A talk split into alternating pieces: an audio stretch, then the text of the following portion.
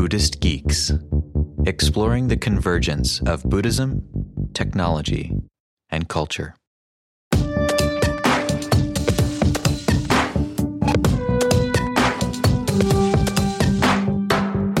What happens when you combine a thousands year old contemplative tradition with exponentially changing technology and an increasingly global and interconnected world?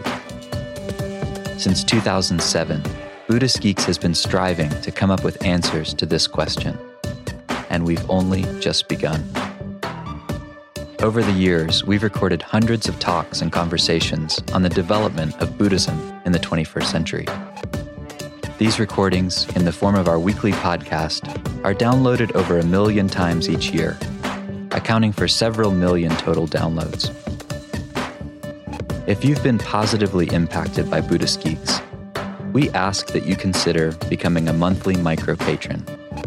As little as $2 a month helps us reach important milestones related to the production of the weekly podcast, from scheduling guests to crafting thoughtful questions to recording, editing, and publishing the finished episode.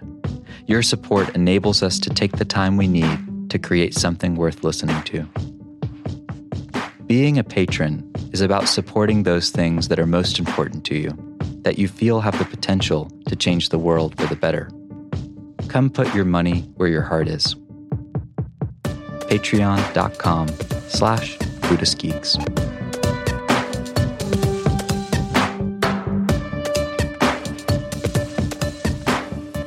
Okay, wow, it's happening. Here we are. lots of planning, lots of thinking. So, I'm going to tell you a story today about uh, a young artist who was struggling in New York to make it in the gallery scene.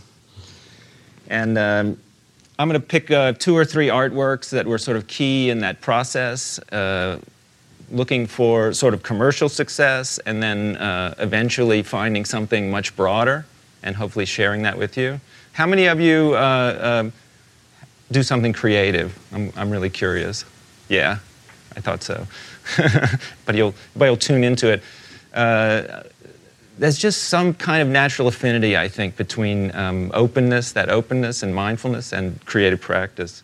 So I don't have really any um, uh, Buddhist uh, lineage, but I'll point to a lineage in the art world where I learned um, to make work goes back to uh, Marcel Duchamp in the early uh, 1900s and through the Bauhaus, where there were many analytical thinkers. This is a work from 1969 from an artist named Sol LeWitt, and it was the peak of what's called conceptual art.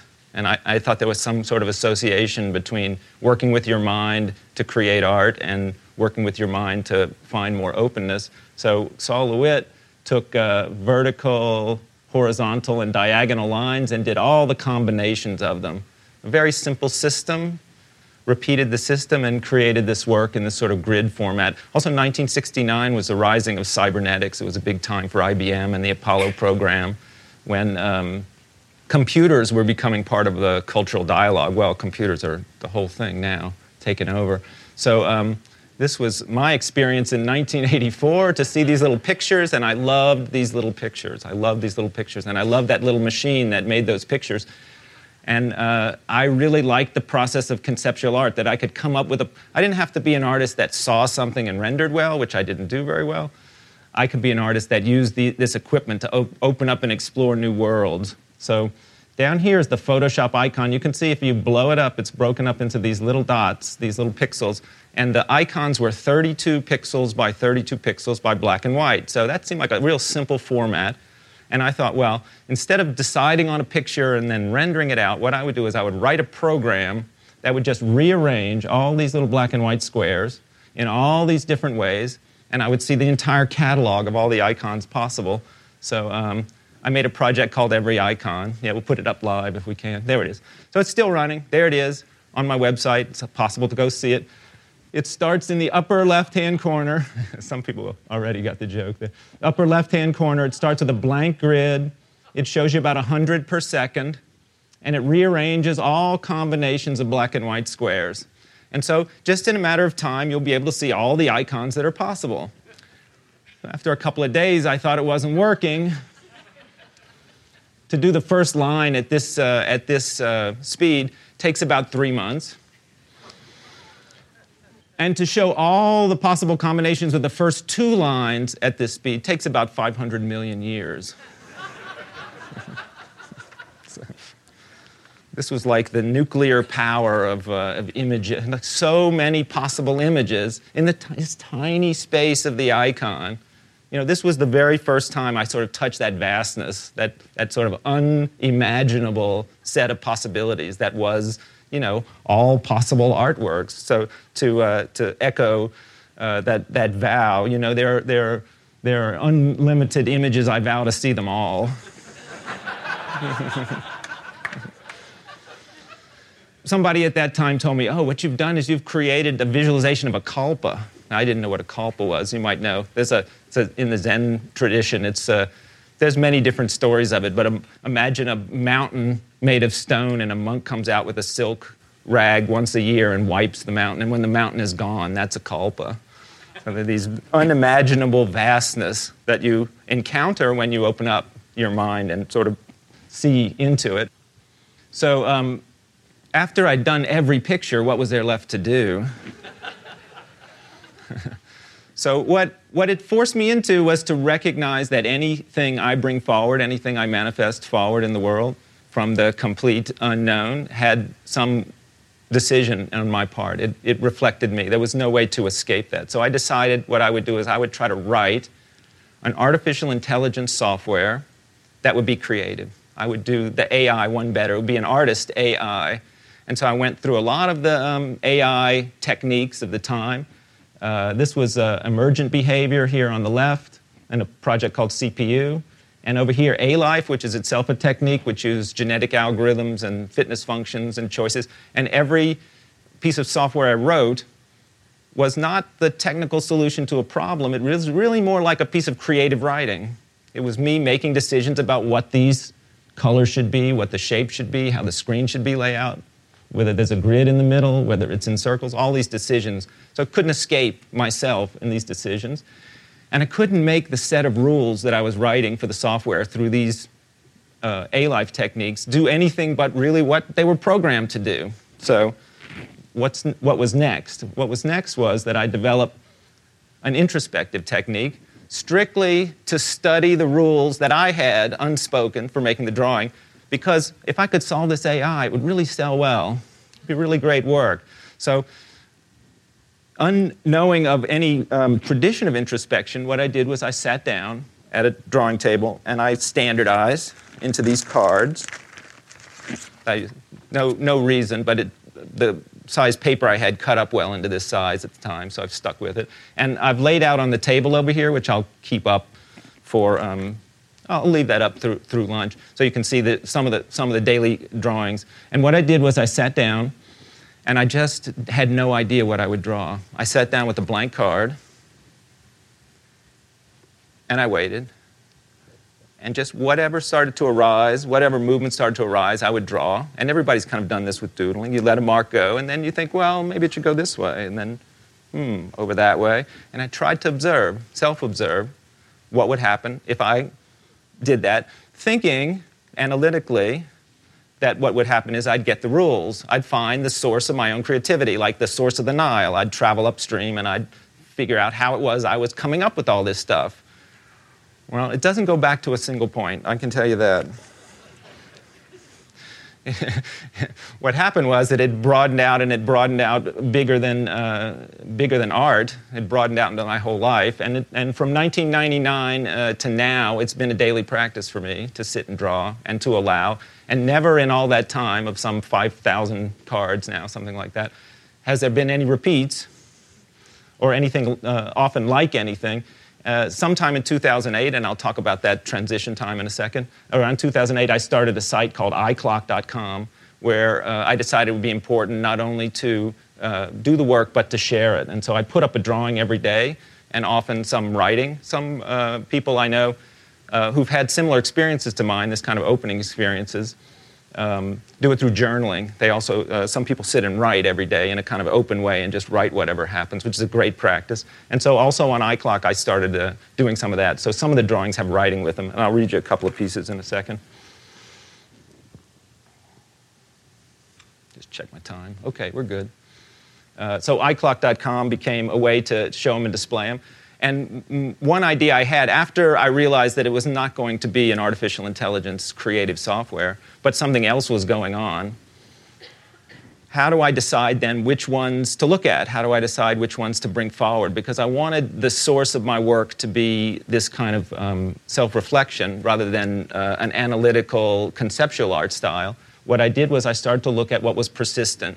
So maybe not every day the same, but maybe over the course of weeks or the course of months, some of the drawings uh, became persistent. And in this case, I called them cycle drawings. I didn't really I mean, I make up stories. Everyone makes up stories. And part of the writing and the journaling process was to make up the story.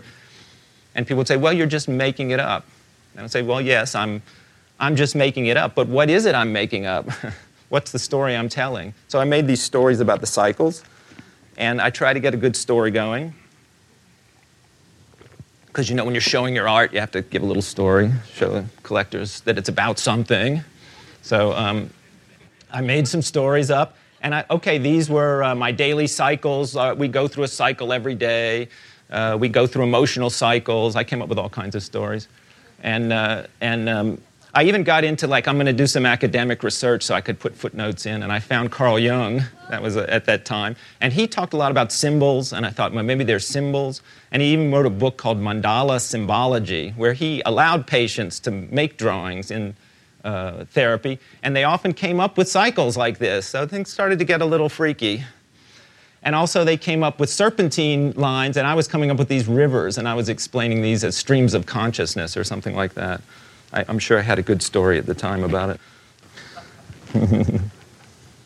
uh, he talked about totality symbols. That was another term that he used, totality symbols. So, how is this a total? This is a total. But I was very focused on the squares, going square to square. This would be a, a moment in time and the next moment in time. This is a more calm one, this is a more turbulent one. So around 2008, the change came, and um, I'm just put this up from Wikipedia. This is a, this is a, a, classic example of what's called a figure ground reversal. And actually, I've heard that term used this, uh, this, uh, during this conference several times. Uh, and so, it, is it a vase or is it two faces? That's the va- vase or faces. Well, it's both and it's neither. It's the, both at the same time. And even I found uh, in researching this, I, and I had no idea that the talk was out there, but Shinzen Young, who's no stranger to the Buddhist geeks, uh, wrote about the figure ground in terms of his um, practice, uh, noting, uh, noting practice. Uh, when you're noting vanishings, he says, you become the nothing. You're the thing you're noting, the ground. You unbecome thoughts and body sensations. So I wish I'd had that uh, teaching uh, back at the time. But there's this re- reversal from the ground that you're uh, that surrounds you to the idea of yourself. And um, so, what happened for me around uh, September uh, 2009 was that I made this uh, two. This is the, the day of the transition that it took place, the 13th uh, uh, of September 2009. I made the image on the left, and this is what I wrote. I was in the midst of this analytical storytelling going on, and I wrote, uh, the cycle, because I was calling these still cycle drawings, the cycle is becoming my most persistent image.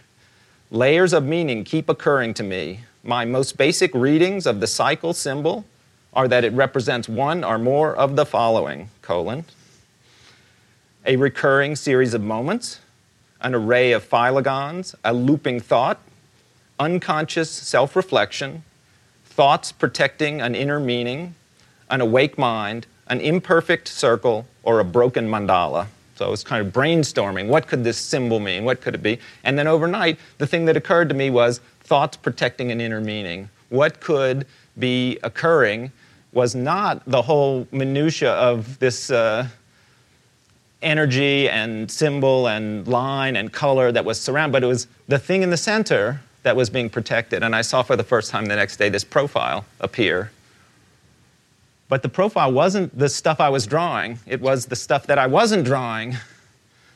The no self became apparent, and I wrote, The confluence of fragmented thought streams become a flood of ideas. So it occurs to me that all of the things in my life, the moments, the way I identify myself, my sort of conscious mind that's thinking, is all the surrounding for the thing that's in the center, here represented by this, uh, this profile, this no self.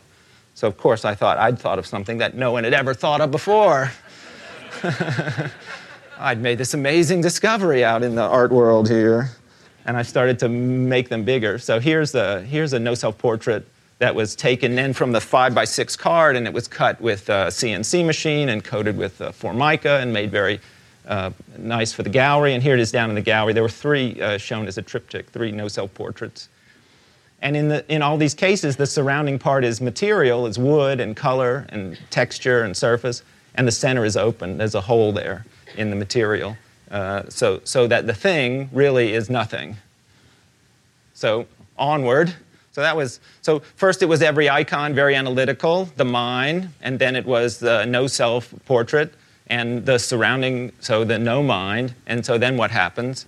Uh, as we heard a little bit yesterday, it all sort of comes in balance, comes in a union of opposites. And this is the persistence that I'm getting today. And you'll see a lot of examples over there. And I actually also offer you the opportunity to share, you know, readings as well, because I think I haven't yet maybe made that transition in this work, although it's sort of becoming more and more apparent. Uh, this uh, started, this was the drawing from one day, and I started to see that what started in the frame, this, is, this I would say is like my context in which I'm setting up my expectations, how I see myself, how I see my life, something starts, and then slowly it grows to a point where it exceeds the bounds of that frame. So uh, at, by this time, I had um, gone from that no self in search of uh, teachings and found that there were, in fact, these teachings and that this uh, wisdom had come up spontaneously, but there were quicker ways to get it. So, I mean, if you look at, say, uh, mastering core teachings of the Buddha, I would say that that's like the superhighway, but direct path kind of thing. I feel like I bushwhacked up the back of the mindfulness mountain on some crooked trail. But you know, here I am out of the brush, and so I, so by this time I had gotten more teachings, and I'd begun to practice and sit, and uh, and I think uh, I was starting to feel that uh, the context in which and the identities in which I held my life, I was sort of breaching. This was kind of what was coming up in the drawing for me, and uh, just to show you, if you're geeky, a little bit about the process. So I take the drawing, and uh, here's Adobe Illustrator. I scan it and I outline it in Illustrator, and of course all these parts of the process have their own interesting twists and turns and additions. Here's the software called Rhinoceros, so we call it Rhino, where the flat drawing is uh, brought out in 3D. And then here, this piece is um, six feet by five feet uh, in size, and uh, it's carved on a CNC machine, which is a great big uh, machine that holds a router bit, and it goes back and forth like a, a printer, but it has a, a Z dimension, so it goes up and down. So I use a material called HDU, and I carve it, then I paint it and, uh, and that's how I make these kind of sculptural works. Up. So these are some of the sketches for what I'm calling, I've been calling the expansion series. And I began to read them, uh, I began to read them broadly, more broadly, and I didn't even in the beginning read them uh, in relation to my own uh, practice. I actually started thinking about them uh, in terms of um, expansion of industrial society. It was kind of a great concern uh, environmental concern of mine that we're using up too much of what we've got, and in some ways, as a species, we've exceeded the bounds of the frame that we have. If the Earth and our resources are the frame that we live in, uh, this is signaling to me that we're coming to the limits and the bounds of the frame. Uh, and and uh, there's, uh, there's many other readings. And it took about two or three months before I started to read it the other way. So it was in the beginning, it was a little bit alarming, like, oh, I'm signaling to myself that we're exceeding uh, resource bounds. But on the other hand, it can also be seen as a creative thing. So if you start on the right and read to the left, here's the chaos and the practice of manifesting, the practice of making art, is taking from that vastness that was every icon, all possibilities, and bringing it down into a single point. Uh, and there was another reading I got this, uh, this uh, during this conference. I want to say this weekend, but it started on Thursday. this weekend uh, in the meditations that, okay, on one hand, you have um, concentration practice. You have this kind of uh, narrowing to a single point in practice, and there is a practice where you try to get down to a single point. And on the other hand, in the other end of the extreme, you have this openness, this vast openness. So your your uh, bare awareness, I think, would be a way to say it. So it might be the balance of those two, uh, concentration practice and and and uh, insight practice together. So this is the piece that, that has come out. It's a 16 feet by 9 feet tall, uh, and it has um, this charcoal line on it. I'll show you another one. That's me in the middle of the polar vortex last winter standing next to it. Uh, but it'll give you an idea of the scale. And on here is uh, this kind of looping line. So, uh, how did contemplative practice, this is the other uh, uh, piece to uh, point out in this, how did contemplative practice, now a regular part of my studio practice, add to or converge with the creative practice? Well, I was talking to Vince and he was saying, um, you should just do more sitting. You should do sitting and do concentration practice because when you look at the card practice, it's really an insight practice. It's really watching your own thoughts come up and dealing with them. So, what would just sitting and following the breath do? Uh, so uh, over time, I kind of got where I could uh, observe the breath coming in and out. Of course, when, they, when you first get that instruction, you're like, took a long time. Then relax. Okay, don't don't breathe yourself. Let yourself breathe and observe your breath. Okay, so I started to observe my breath. This was like uh, if I was a runner and I would say, I'm a runner, I don't need to go to the gym and do leg curls, but then you actually did go to the gym and did them and you got back out on the track, you'd feel like, hey, I got some greater strength. So when I went back to the drawing after kind of learning carefully to allow the breathing to occur, it turned out I had a lot of strength in allowing the drawing to come up. So I was no longer struggling with whether or not I was influencing the drawing, how much am I influencing the drawing. It was just a really natural way to open up and let the drawing come up. And the result of that over the summer uh, a year ago, summer of 2013, is that the, the heavy lines that characterize a lot of my work went away and the brush strokes just came out and the color came out. So it was the observable changes from different uh, views, different uh, meditative views, changed the kind of results of the drawing, which was interesting. And uh, I had this whole piece built. It was all surfaced, it was all primed. And uh, I had to put this charcoal line on last. That was just the way the process went. So you can imagine the fear of uh, approaching this piece, and, and the, you basically have the moment, the one time to make, make it work. And that really was where that practice paid off because I could be this moment just like every moment and making the lines and being aware. And I think the success of that piece, the union of the kind of um, industrial and chaotic with the hand drawn and the softer lines together, I think it works r- well together and the lines are well understood and they're very clear, I think also because uh, the mindfulness that was applied uh, during the process. So that's the sort of transitions and where it's going, and I invite you to uh, come over and see the work there. And also, if you'd like to try it yourself, 2.30 uh, today, I brought a bunch of materials, uh, paper, pencils, and uh, if you do drawing practice, I invite you to come and share. And if you've never done drawing, even better. There's no expectation. So come and uh, try and see what, uh, what arises. So thank you. Thank you for your time.